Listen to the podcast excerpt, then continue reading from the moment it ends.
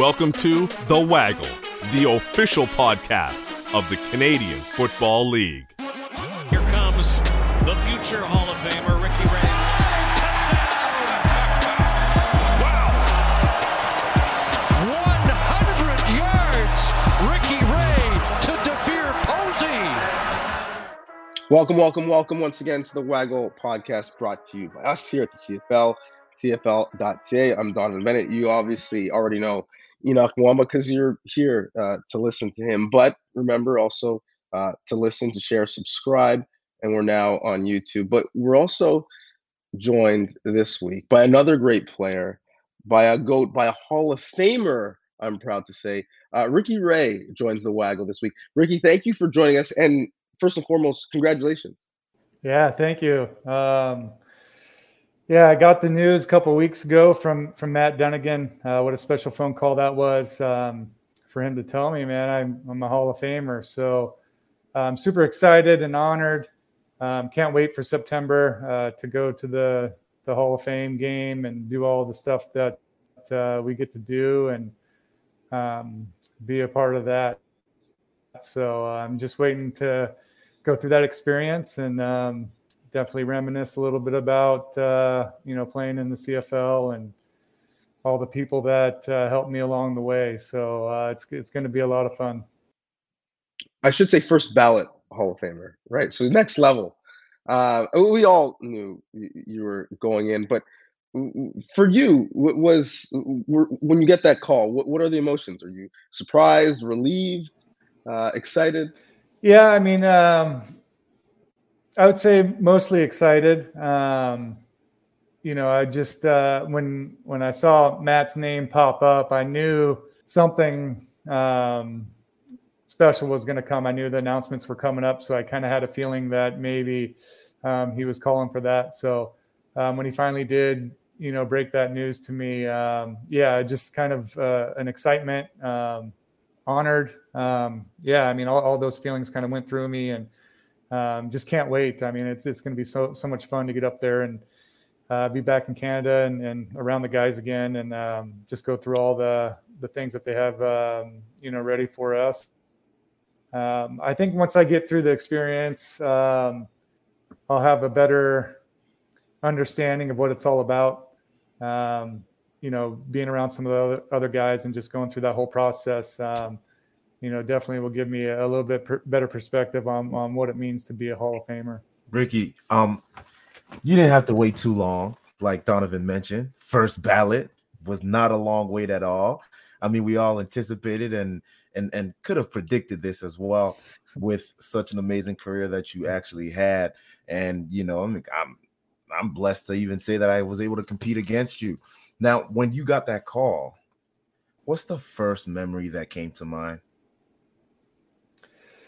Yeah, um, man, I, I don't know. I, I, I don't really remember what I was thinking about when Matt called um, as far as a, a CFL memory, but um, you know, I was asked this question before, and um, I've got a, a, lot of great memories, man. I mean, there's a lot of memories that come to mind.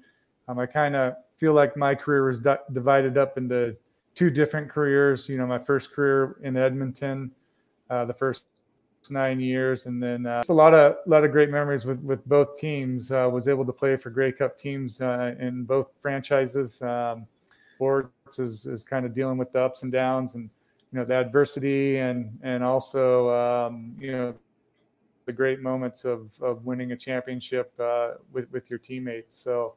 Um, but when I really think about um, the memories that that come to mind a lot more is, is just kind of the everyday things. I mean, just being in the locker room, um, you know, hanging out with the guys, um, you know, even doing stuff not at the football facility, whether it was you know hanging out or golfing or going out after games and, and just kind of unwinding with the guys after a big win. So um, a lot of a lot of things are flashing through through my mind when I think about my time in the CFL and um, and just w- what a great journey, what a great experience. I feel so lucky to to be able to play football and to be able to do it for you know I think 16 years in the CFL and and be around such great people and um, just kind of you know have have a, a very fulfilling um, you know experience and a big part of my life. Henoc, I'm gonna put you on the spot. Talk what me. what made Ricky a Hall of Famer for you, having had to play against him and uh, feel that greatness? Um, give me the scouting report that you have in your mind when you're going into a Ricky Ray week. Well, first of all, I got in, you know, in the CFL in 2011, so he had already a lot of experience, a lot of success. So I came in knowing about Ricky Ray, um, a lot about Ricky Ray and, and and how lethal and dangerous he already was. But the scouting report for Ricky Ray always was this guy is one that's always poised. He's one that is relentless and he will find the open throw, right? And we were always trying to be as efficient and we wanted to always be as prepared as we could be when we played Ricky Ray. One of the reasons why, like I mentioned, he had a knack for reading defenses and finding the open guy. If you make a mistake, best believe that Ricky Ray will find the mistake and he will exploit you. And so, you know, for for for for us, we knew Ricky was a smart guy. We knew he was extremely accurate. Um, and uh, the biggest thing, though, that I think um, was one of the, the the attributes that that helped him in his career, at least for the time that I played against him, was um, beyond his relentlessness, um, his just ability to be so poised in the pocket, poised throughout the game, and um, you know we knew the type of man, the type of leader he was. So you'd have to be on your p's and q's whenever you play Ricky Ray. Well, you talked about the longevity, 16 years, which is uh, a, a great, you know, mark in itself. Never mind the records, never mind the championships. 16 years in so many different offenses, right? The Milanovich offense, where you're attacking almost, you know, horizontally, um, and and maybe less so vertically. And the QB is always right. Obviously, Trestman has very specific principles he wants his quarterbacks to believe in. Can you compare and contrast the different systems you're in and how you were able to succeed, no matter who was calling plays for you?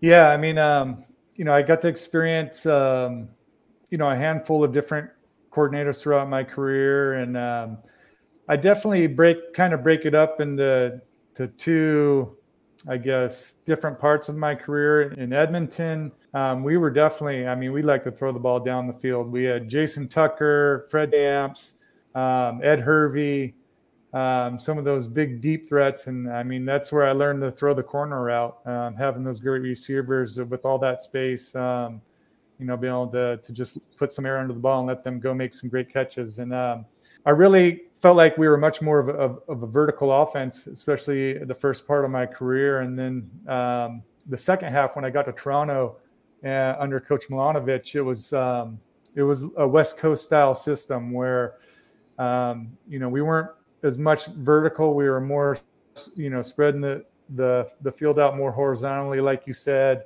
Um, you know, trying to throw more high percentage stuff. Um, you know, get the ball into the receiver's hands a little bit quicker. Um, try not to put as much uh, pressure on our offensive line. You know, hold, as we're holding on to the ball, trying to throw it deep. And and, I think defense has changed too throughout my career. I think um, early on, you know, you'd see a fair amount of man coverage.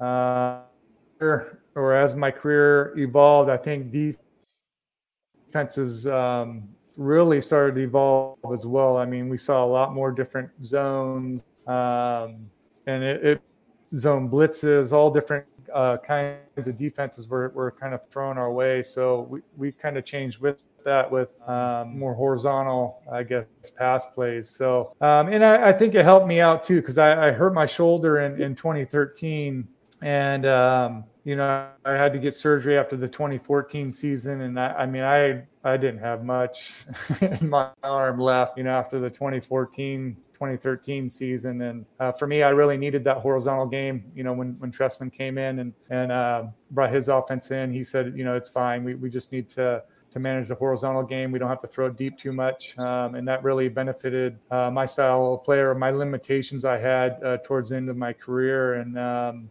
you know, thankfully I, I was able to mesh up with him and, and to be able to have the, the 2017 season um, with his guidance um, and kind of, I guess, put a cherry on top of my career. Um, you know, I won some Grey Cups early in my career in Edmonton and then my first year in Toronto, but it'd been, you know, five or so years in Toronto, just kind of battling some injuries and kind of going on that roller coaster of missing a lot of games and then to to be able to have that full season with, with Coach Trestman in 2017 before I got hurt in, in 2018 um, was just uh, a great cherry on top. Like I said, uh, you know, to go out with, with one more Grey Cup. Speaking speaking of Grey Cups, Donovan, I'd like to ask you this, Ricky, and I I often ask this question to to to people of your caliber, of your stature, who've won multiple Grey Cups. Right, you're extremely well decorated we talk about the Grey Cups, you know, endless the wars when it comes to team awards, all stars, and all the recognition that was well deserved as well. When we talk about the Grey Cups, I remember speaking with uh, another Hall of Famer, uh, Mike O'Shea, you know, at the linebacker position, and and then I asked him this question as well that I will I actually want to ask you as well. I asked him what was his most valuable um uh, championship, right? And he talked about a lot of the times what the one that, that meant the most to him was one where he played for one of his teammates. Which one would you say was your most valuable ring when you look back? And I know it's tough. I know each of them are special, but which one would you say, man, this one, this one right here? I don't know if we fought really hard for it, but which one's your most valuable ring you would say? Yeah, I mean, e- each one has its own story. Um, each one has its own kind of significance. Um, but definitely the 2017 for me is the most valuable, I guess, to me, just because of you know what we had been through in Toronto. You know, when I first got traded there in, in 2012, we we won the Grey Cup, and things were really going in, in a great direction for us. And um, you know, we had some good years there the next year in 2013, and then we just kind of got on a um, you know just a little bit of a roller coaster with uh, missing the playoffs for a couple years. I got hurt, missed a lot of games. Really, after the 2016 season, um, I really didn't know what was going to happen to me that following season. Um, I didn't know if um, you know if I was going to be back in Toronto. I didn't know if um, if I was going to be back in Toronto. Would I had to, would I be have a chance to be the starter? Was I going to be a, a backup to Drew Willy, uh, who they went and got in a trade? So everything was kind of up in the air. And, and to throw on top of that, um, you know, Barker and Milanovich were, you know, they were uncertain if they were going to be back as well. And uh, so that offseason um, was, you know, you're just kind of waiting to see what was going to happen. And then um, Barker got fired, uh, Milanovich left for the NFL, and then they they hired Mark Trestman.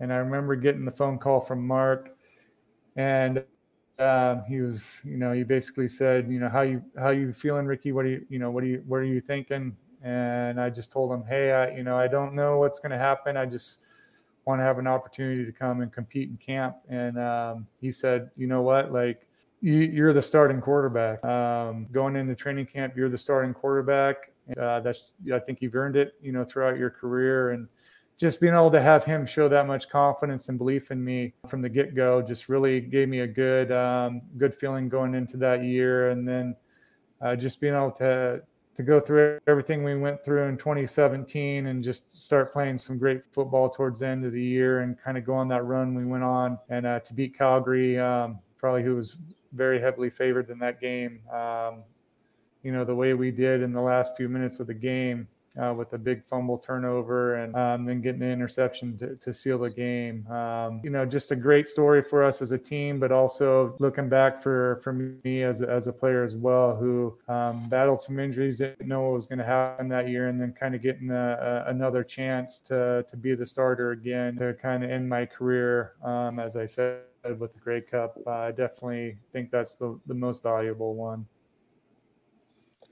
Well, the whole CFL community is looking forward to celebrating you and your career in a big way. September 16th, the class of 2022 uh, officially uh, gets their flowers. And then at halftime of the game the next day at Tim Hortons Field between the Tiger Cats and the Winnipeg Blue Bombers, uh, you will be honored. I, I wish you, for you to really enjoy the entire process, and I wish for you that you like your bust, that you're happy with the way the bust looks. Um, but we really appreciate the time. Thank you so much, Ricky, and congrats. Yeah, thanks, guys. Yeah, thank you very much, man. Like I said, I'm so so excited and honored, and uh, can't wait for that game in September and um, to kind of go through that process. So uh, thanks again. I'm r- really thankful for my time in the CFL and all the players and coaches that helped me along the way. So I'm I'm definitely looking forward to it. Now's the time to let them know, to raise your voice and raise your game for glory, for your city, for your turn. CFL, let them know. Henoc, Ricky speaks the way he plays, cool, poised, doesn't get too excited. In, in terms of you know QB speak and how uh, defensively we talked about QBs, you can't speed him up. He's playing at his pace. He's answering questions at his pace. But I want to know from you because we just had um, you know a bunch of uh, people go into the hall. You had Hank, you had Coach O. Um, obviously, we're talking about Ricky. When you see some of the greats in the game, do you start to think, man, what would that be like for me? What would it be like if I got that call? If I had that bust? Um, if I, you know, had the flowers and the photos with my family? Do you start to go to that place? I, I try to stop myself from from going there. The it, it's tough when one. I mean, we're on the show. My co-host asked me questions about it, and then you know I, I have some coaches that I've played with, uh, you know, for in the past who who who say that to me, and I have teammates, young te- young guys right now that you know that say that to me from time to time. So it, it's hard not to go there. Um, but to me, really, just to be thought about, you know, in that realm and possible future, you know, HOF. Um, it to me it really is a blessing. You know, when I look back at, at my career, I know it sounds like I, I'm about to retire, but when I look back at my career, I'm I'm still around for for some time. But when I look back, you know, I always think about the blessing that it is for me to even be where I am today and to have played for as long as I have. And so, um, you know, if I were not to play another down, I'd be more than um, not just proud, but you know, happy with the career that I've had. And you know, if if that were ever to happen, and I get that Dunigan, that Dunigan, Matt Dunigan call, um, I don't even know what would happen. But um, I'm I'm ex- extremely blessed to have made it to you know the, the this place in my career. And and to be honest with you i try not to go too far ahead. I'm really trying to just win a Grey Cup this year. That's that's the biggest goal right now donovan. I hear you. Well why don't we break down uh, the games uh, this week? Because you're you're one and oh on the quest uh, to, to getting that Grey Cup. But did it does it feel like a win? Or did it feel like you salvaged not a loss because I, I don't want I don't I don't want to start the podcast you know on a negative after we had such a high, but weren't really getting off the field on, on second down when you could put the game away. Um, you know, didn't capitalize in the red zone with with sixes and some some uh, missed opportunity with field goals, which which rarely happens with Boris. Leaving that locker room, did you, feel like good? We started the journey with a win, or you, did you feel like, oh, we we, we kind of we got away with one? Um, you feel you always feel like it's it's a win is a win. That's the first thing, right? When you win a game in CFL, you're you're extremely happy because when you lose it, especially early on in the season like this, the wins matter so much more in the end. But you want to be able to get everything that you can get, and so the, the win matters. Um, you're not extremely happy about it, but at the end of the day, the win matters and you take it and you move on. But the biggest thing about it, you take the lessons from it and you make sure that you fix the things that you can fix. And when we look, when we talk about it one another and we look at each other, um, um, you're right. You know, it was a win, but we knew that it wasn't the best showing that we could definitely, you know, put on the field for our team. I wasn't sure if you said the win matters or the wind matters because you had some help when that field goal sailed wide. When you saw it, which most people thought was a chip shot, when you saw it miss, I mean, on TV we saw Khari Jones reaction. He screamed, "Oh no!" Um, what was your reaction? I mean, I was jumping. You can see it on the tape. I'm jumping. I'm pointing to the sky, saying "Thank God." But at the same time, too, there's different ways to look at it. We also looked at it from the standpoint that we we applied a lot of pressure, rushing. You know, while you know every time, yeah, that their kicker, their field goal team came on the field, and so um, we also believe that part of it had to do with the fact that we had a big Oakman. You know, every time we put him in the in in in in, in right inside of the kicker, so that he has to think about it, and so um, maybe that's the reason why he kicked it far left um, for him. Um, but at the end of the day, you know, hey, look, we got the dub, we take the lessons, and we move on to BC. Well, Montreal moves on uh, 0 2, and they also move on with maybe a bit of a quarterback controversy. Uh, we talked about Vern Adams Jr. and his leadership, come back from injury, you know, flying the team out uh, to train in the offseason. This was going to be his year to take that step, be one of the faces of the league. Not only are we in week two and he was pulled, he was pulled early in the ball game, which makes me feel you went into that game as a staff thinking we're looking for a reason to pull him out and put Trevor Harris uh, under center. You know, the, there were some assumptions that you know Trevor Harris might be the front office's QB and Vern Adams might be the coaching staff's QB. But ultimately, when you're removing your starting QB that early in a ball game, that's that's a, a message you prepared for well I, I, shouldn't assume. Maybe you prepared for both guys. But I, I assume you weren't prepared to see va removed from the game that early. Well, how did you how did you internalize what you saw there? You, you just got to roll with the with, with, the punches right? Um but but you're right. I, I, think that there's a lot going on in that organization. I mean it, it's tough when Khari and really his coaching staff were there prior to the new, you know, management that came in over there um, with Danny Maciocia. And so I think there's a little bit of back and forth going on. And um, until things get lined up and straightened up, and I think from above, beyond even the players, I, I think it's going to be tough for them to move forward. Um, but you're right. It's a loud message that is sent to see the guy that you claim is your starting quarterback and um, I don't know if he will if Vernon Adams Jr. was actually, you know, the management quarterback as opposed to the coaching quarterback. I really think that that's the guy that they chose to lead their team. And the message really that was sent by pulling him so early in the game is look, we don't have confidence in you. And we want to let Trevor, um, you know, Trevor roll. And Trevor, he's a very capable quarterback, not just this past game, but you know, over the course of his career. And so it's going to be interesting to see them going forward. Will there be more changes going forward? Will uh, Vernon Adams start next game, or will Trevor Harris uh, be the starter for next game? But that is officially a quarterback controversy over there in Montreal. Yeah, I, am always a firm believer at the pro level. If you have two quarterbacks, you don't have one, right? Like this is not Steve Spurrier where we can just shuttle people in and out and play quarterback. It's different where, for example, in Hamilton, uh, they had a starter who got hurt and they had a backup who played at a high level and maybe arguably higher than the level the starter had previously played. Um, so yeah, that, that bears watching. Uh, always intriguing. Um, the quarterback position in the CFL. Uh, speaking of quarterbacks, I, I, know it seems ridiculous that we, we should give him his flowers because um, all he's done is lifted trophies recently. But Zach Collaros, 19 and 2 since being acquired by Winnipeg uh, from Toronto, gets another win against the Red Blacks. Winnipeg g- goes 2 and 0 against the Red Blacks in the home and home to start the year.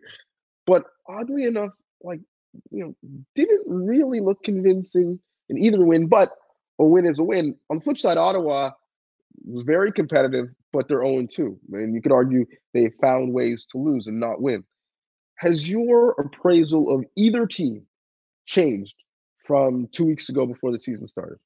I would say there's a lot of questions that, you know, kind of were answered from the Ottawa side. We wanted to see a more, you know, competitive Ottawa team. And they definitely are competitive. Now, look, you never want to just be competitive. You want to be able to win. And so I'm sure in that locker room, in the front office, they're not satisfied with being able to compete with, you know, the back-to-back champs. But at the same time, I also tell you this: in on the Winnipeg side, I know it wasn't necessarily as close as you know missed missed field goal, but I'm sure they go back in there and they say, "Man, look, we we're, we're better than this, right?" And it could be a trap in professional sports and in highly competitive sports, the way that this league is set up, to think about it that way. But at the end of the day, I'm pretty sure Winnipeg is saying we should be way better than than Ottawa. This is a team that just was assembled. Um, they shouldn't be able to hang with us. As a matter of fact, I've been on a lot of teams and I've heard it a lot of times where hey, look, let's kick these guys out of the park because they they don't belong on the same field as us. And that seems to me the kind of model or mindset that Winnipeg would approach a game like that. And so we always talk about moral victories and we don't really believe in them. But to Ottawa's side, I think that they're they're they're they're happy but not satisfied for sure. Well, Winnipeg gets Hamilton this week. Uh, Grey Cup rematch. Uh, Grey Cup rematch with two teams though um, with opposite records. Hamilton 0 and 2. Man, that that was the, the loss of the weekend. You're up 24-3 at halftime over Calgary, and quite frankly, the score could have been worse uh, in, in terms of the discrepancy, some ball security issues, and all of a sudden it, Calgary comes back and wins it uh, in overtime. Uh, we'll get to Calgary and, and, get to Bo and whether or not Bo is back. Uh, but um, you know that's a, a bad loss for Hamilton uh, at home, and now they've got the defending champs, or else they're going 0 and 3 um, in what I expected to be a very competitive East. Um, although so far it's not looking so competitive. Um, your your level of concern um, if you're in Hamilton is what? It's pretty high. It's it's extremely high. I mean, they know that they want to get back to the Grey Cup, right? They made some changes. The front office, I think, feels a little bit of pressure too because remember they chose Dane Evans over uh Masoli, and so I think there's a lot that goes into that decision and the repercussion. If they don't go to the Grey Cup, which we've already established they won't, they're gonna have to answer a lot of questions. And to be honest with you, you never want to start 0 2, let alone 0 3. And so um to lose the way that they did, it hurts. It hurts a lot and it sucks a lot. Now I can't promise you or uh, tell you that I wasn't sitting on a chair and and grinning while I was watching the comeback happen and and the collapse happen right in front of my eyes. I can't say that I wasn't smiling as well, um, but the level of concern is definitely high in Hamilton. But you know, they got a leader in Coach O, who obviously was also inducted in the Hall of Fame for a reason. Who I think you know he's a great leader and he's going to inspire those guys. And you can never really count those guys out on the East. Yeah, the, the good news for them is that at 0 and 2, they're tied for second place uh, in the East. As everyone outside of your Toronto Argonauts has struggled to start the season in the East, and quite frankly, making me look like a liar. Because coming into this year, I was saying, look at free agency, look at the movement of the quarterbacks. The East is going to be the dominant uh, division. Got question marks at quarterback in BC. What's going to happen with Bo? Um, and all of a sudden, um, you know, the, the West so far um, has been best. Um, speaking of the West and, and being best, Bo, um, he was on his Draymond Green, screaming at the TSN panel, uh, was feeling some type of way. Uh, forget about the play, just from a mentality standpoint. Is, is, is that good if you're a Stampeder fan to see him you know, uh, uh, back to his demonstrative self? I mean, one thousand percent. I mean, what what do they say? Never underestimate the heart of a champion. And don't forget, Bo Levi is a champion. He's won before, and he knows what it takes. And I just liked the way that that game progressed. Not just because you know I wanted to see Hamilton lose, but to see the trust that Dickenson had in Bo Levi, despite the tall task that was ahead of him. and for both to still remain poised and remain confident and just rally the troops and bring these guys back and, and ultimately get the W. It was really good to see and see the excitement in Bo Levi Mitchell and once again the way that he was, you know, after the game and when he approached the desk and, and, and the panel and whatnot. It's really great to see. If you're a Calgary fan, you have got to be excited and looking forward to next week for sure. Speaking of champions, we got to talk about the city of champions. They lose again. Uh, they, they are the West team that has started 0 2, as you know, they weren't able to beat Saskatchewan, although they looked better, still a loss. They were 0 8 at home last season. Now it's nine straight losses at home. Arbuckle looked a bit better. He, he found, um, you know, that vertical touch. Um, but you're looking at two programs in Saskatchewan who's who's had some consistency for a while, and Edmonton who's looking to to kind of build and get back to that level. Is that a fair assessment of, of what we saw between those two? No, absolutely, absolutely. I mean, Edmonton had a better showing, right? Because the game was about to start, and you're kind of cringing at the TV. These guys had 52 points, if I'm not mistaken, put on them the previous week. Is it going to be another blowout? You know, against a really good Saskatchewan team. And so you think about it, you're cringing. Then you you know as the game progresses, you see them playing very well, staying in the game, and and and, and you're happy because, like you mentioned, they played a lot better. They had a better showing, but unfortunately, better is just not good enough. Not good enough for I know some of the players on the team, and really for Coach Jones. And so um, they're not happy on that side, and they got a lot of things to fix. And a lot of people, I think, when you watch that game, you look at the the sack by Larry Dean, the sack fumble, and that was a huge turnover and whatnot. But I don't know if that was the biggest play in that game. Because when I look at it, first of all, Larry Dean, so glad to see him back and play at the level that he did after the Achilles injury that he had last year. But I don't know if that was a play of the game. To me, Edmonton was really mounting a comeback. They were really about to turn the momentum in their favor. And there was a blitz that was called, ironically, surprisingly. Chris Jones dialed up a blitz, and the defensive ran to the right side as Toby Antigua, the, fr- the free safety, was blitzing up the middle, blitzed a little bit too tight and let out uh, Fajardo on the left side, and he finds a wide open receiver for a touchdown. That to me was the game changer. That to me was what stopped everything and started really the crumble on the Edmonton side. So it's about the details, the details, the details. And you can see when you watch a game like that or that particular game that Chris Jones still has a lot of work to do when it comes to the details of the defense that he calls. Now, look, he trusts in his defense. He's one with his defense. He is not going to change. Unfortunately, and I know Jones very well, and I've been in a lot of his meetings He's going to bring in the guys that are going to execute, and he's going to do his very best to try and teach the guys that are in the locker room right now. Yeah, you mentioned Larry Dean had those seven tackles. You know, there was a rash of injuries the beginning of last year. Um, no bigger name uh, to go down than his, so it's good to see him making plays again. He's gonna have to make some plays this week.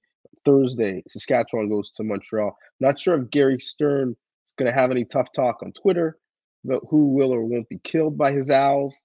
I'm not sure if you and your Argonaut teammates felt the type of way about that. Certainly, it was a storyline throughout the game, is uh, constantly cutting to his box to see his reaction to the proceedings. Um, but now he'll be at home in his box in Montreal as Saskatchewan uh, goes to La Belle Province. Um, what are you looking for in that matchup? First of all, who is going to be distributing the ball on the Montreal Alouette side? That's the very first question. And I think everyone is going to be looking for that. But next is how are they going to bounce back again? Um, you never want anybody else to fuel the uh, the the opposing team. It's hard enough to compete at this level. It's hard enough to compete against you know great players and great athletes on the other side. So it's tough when you got somebody else fueling the the the, the other side. But at the end of the day, hey, look, these guys have pride. These guys believe in themselves. And it's going to be a really, really, really tough game for the Montreal Alouettes as they face a Saskatchewan team that seems like they're rolling, seems like um, they're gelling very well. And, you know they're making this trip, and, and I'm sure they don't want to go back home without that W. Team that doesn't want to go home without a W is Hamilton. They go to Winnipeg. Are we gonna get to the point where it's desperation time for Hamilton? Some tendency breakers, some trick plays, just to steal some points, steal some field position, steal a win. Uh, what are you looking for in that matchup? absolutely, I, I, expect a lot of creativity from Coach Tommy. Um, you know, out there in in in, in Hamilton, he's going to open up the playbook. He's going to try some different things. I think that um, you know, playing a, obviously the back-to-back defending champs is not an easy thing, especially when they're home out there in, in, in Winnipeg.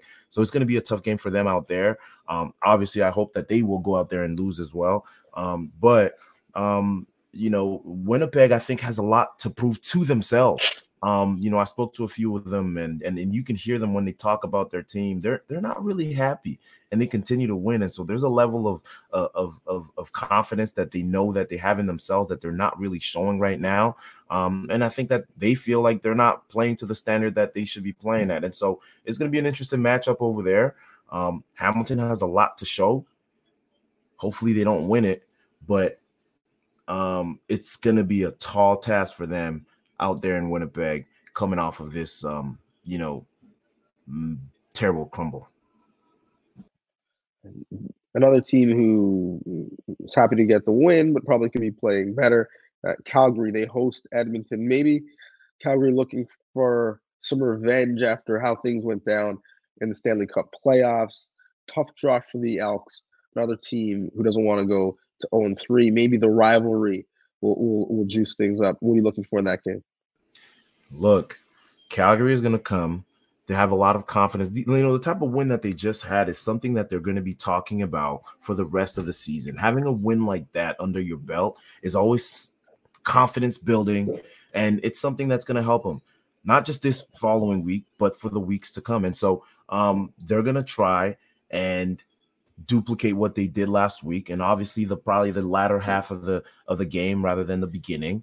And um, they're going to utilize – the ability to score, the ability to remain poised. Um, you know, it's, it's dangerous to have a team go like do uh, something that Calgary did last week because now they can be down and they'll always believe that they'll come back.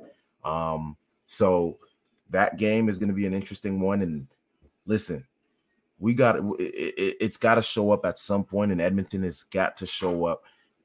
Listen, it's going to happen one way or another. Chris Jones has been there before. He's done it before. He's coached these teams before. The one thing that I, I look at when I look at the Edmonton Elks, when I look at the Edmonton Elks, I know that it's still the beginning of the of the season.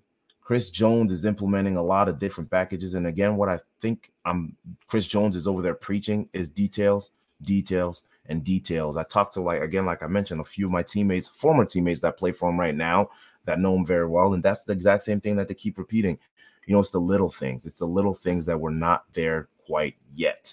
So they're going to try to execute a little bit better. It's going to be an interesting game.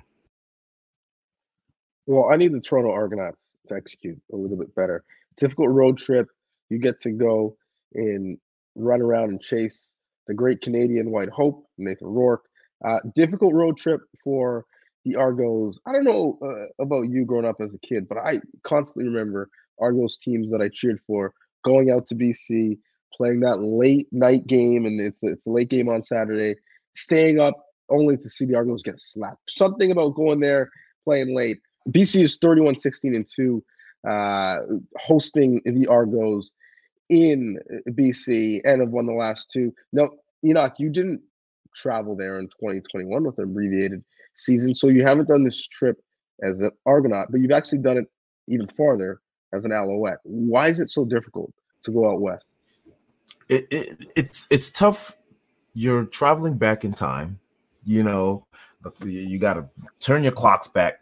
You're used to a, spe- a specific schedule, and now it's got to change. And um, you know, you got to get acclimated to the time and, and and everything that comes with that. So it's it's always difficult to play a game like that whether it's it's a night game and typically you're usually in the middle of your sleep on the east coast it, it's it's always hard to do that and there's different schools of thoughts i've been in different teams where when you're playing a cross country game you travel the day of and just hope to catch up and, and play the game on on the energy that you have and go back home.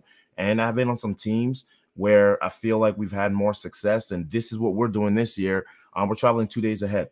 We're traveling two days ahead of the game and try to get acclimated with the time and practice over there and get kind of used to uh, BC time. And hopefully that's going to bode well for us. But I'm excited to play against the great Canadian White Hope, as you you've dubbed him. Um, but I, I want to see this kid go right. Um, he's played again.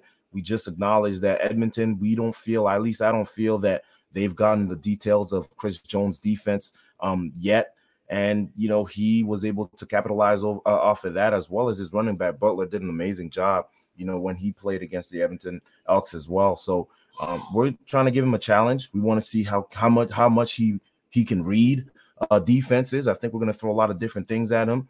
Um, you know, I've been talking to my defensive coordinator already, and we we're excited for the challenge that he's going to bring, and uh, we we want to see how real he really is. Well, thank you for selling the game and making all of us Canadians want to stay up and watch. That is great promo from Henoc Muamba. I'll get my promo on. Uh, this is the Waggle Podcast. Thank you for listening. Please like, please share, please subscribe. Please follow us on Twitter and IG. Uh, and tell a friend, tell a friend, tell a friend. Uh, it is the Waggle. Thank you so much for listening. And shout out to Ricky Ray, first ballot Hall of Famer. Well deserved.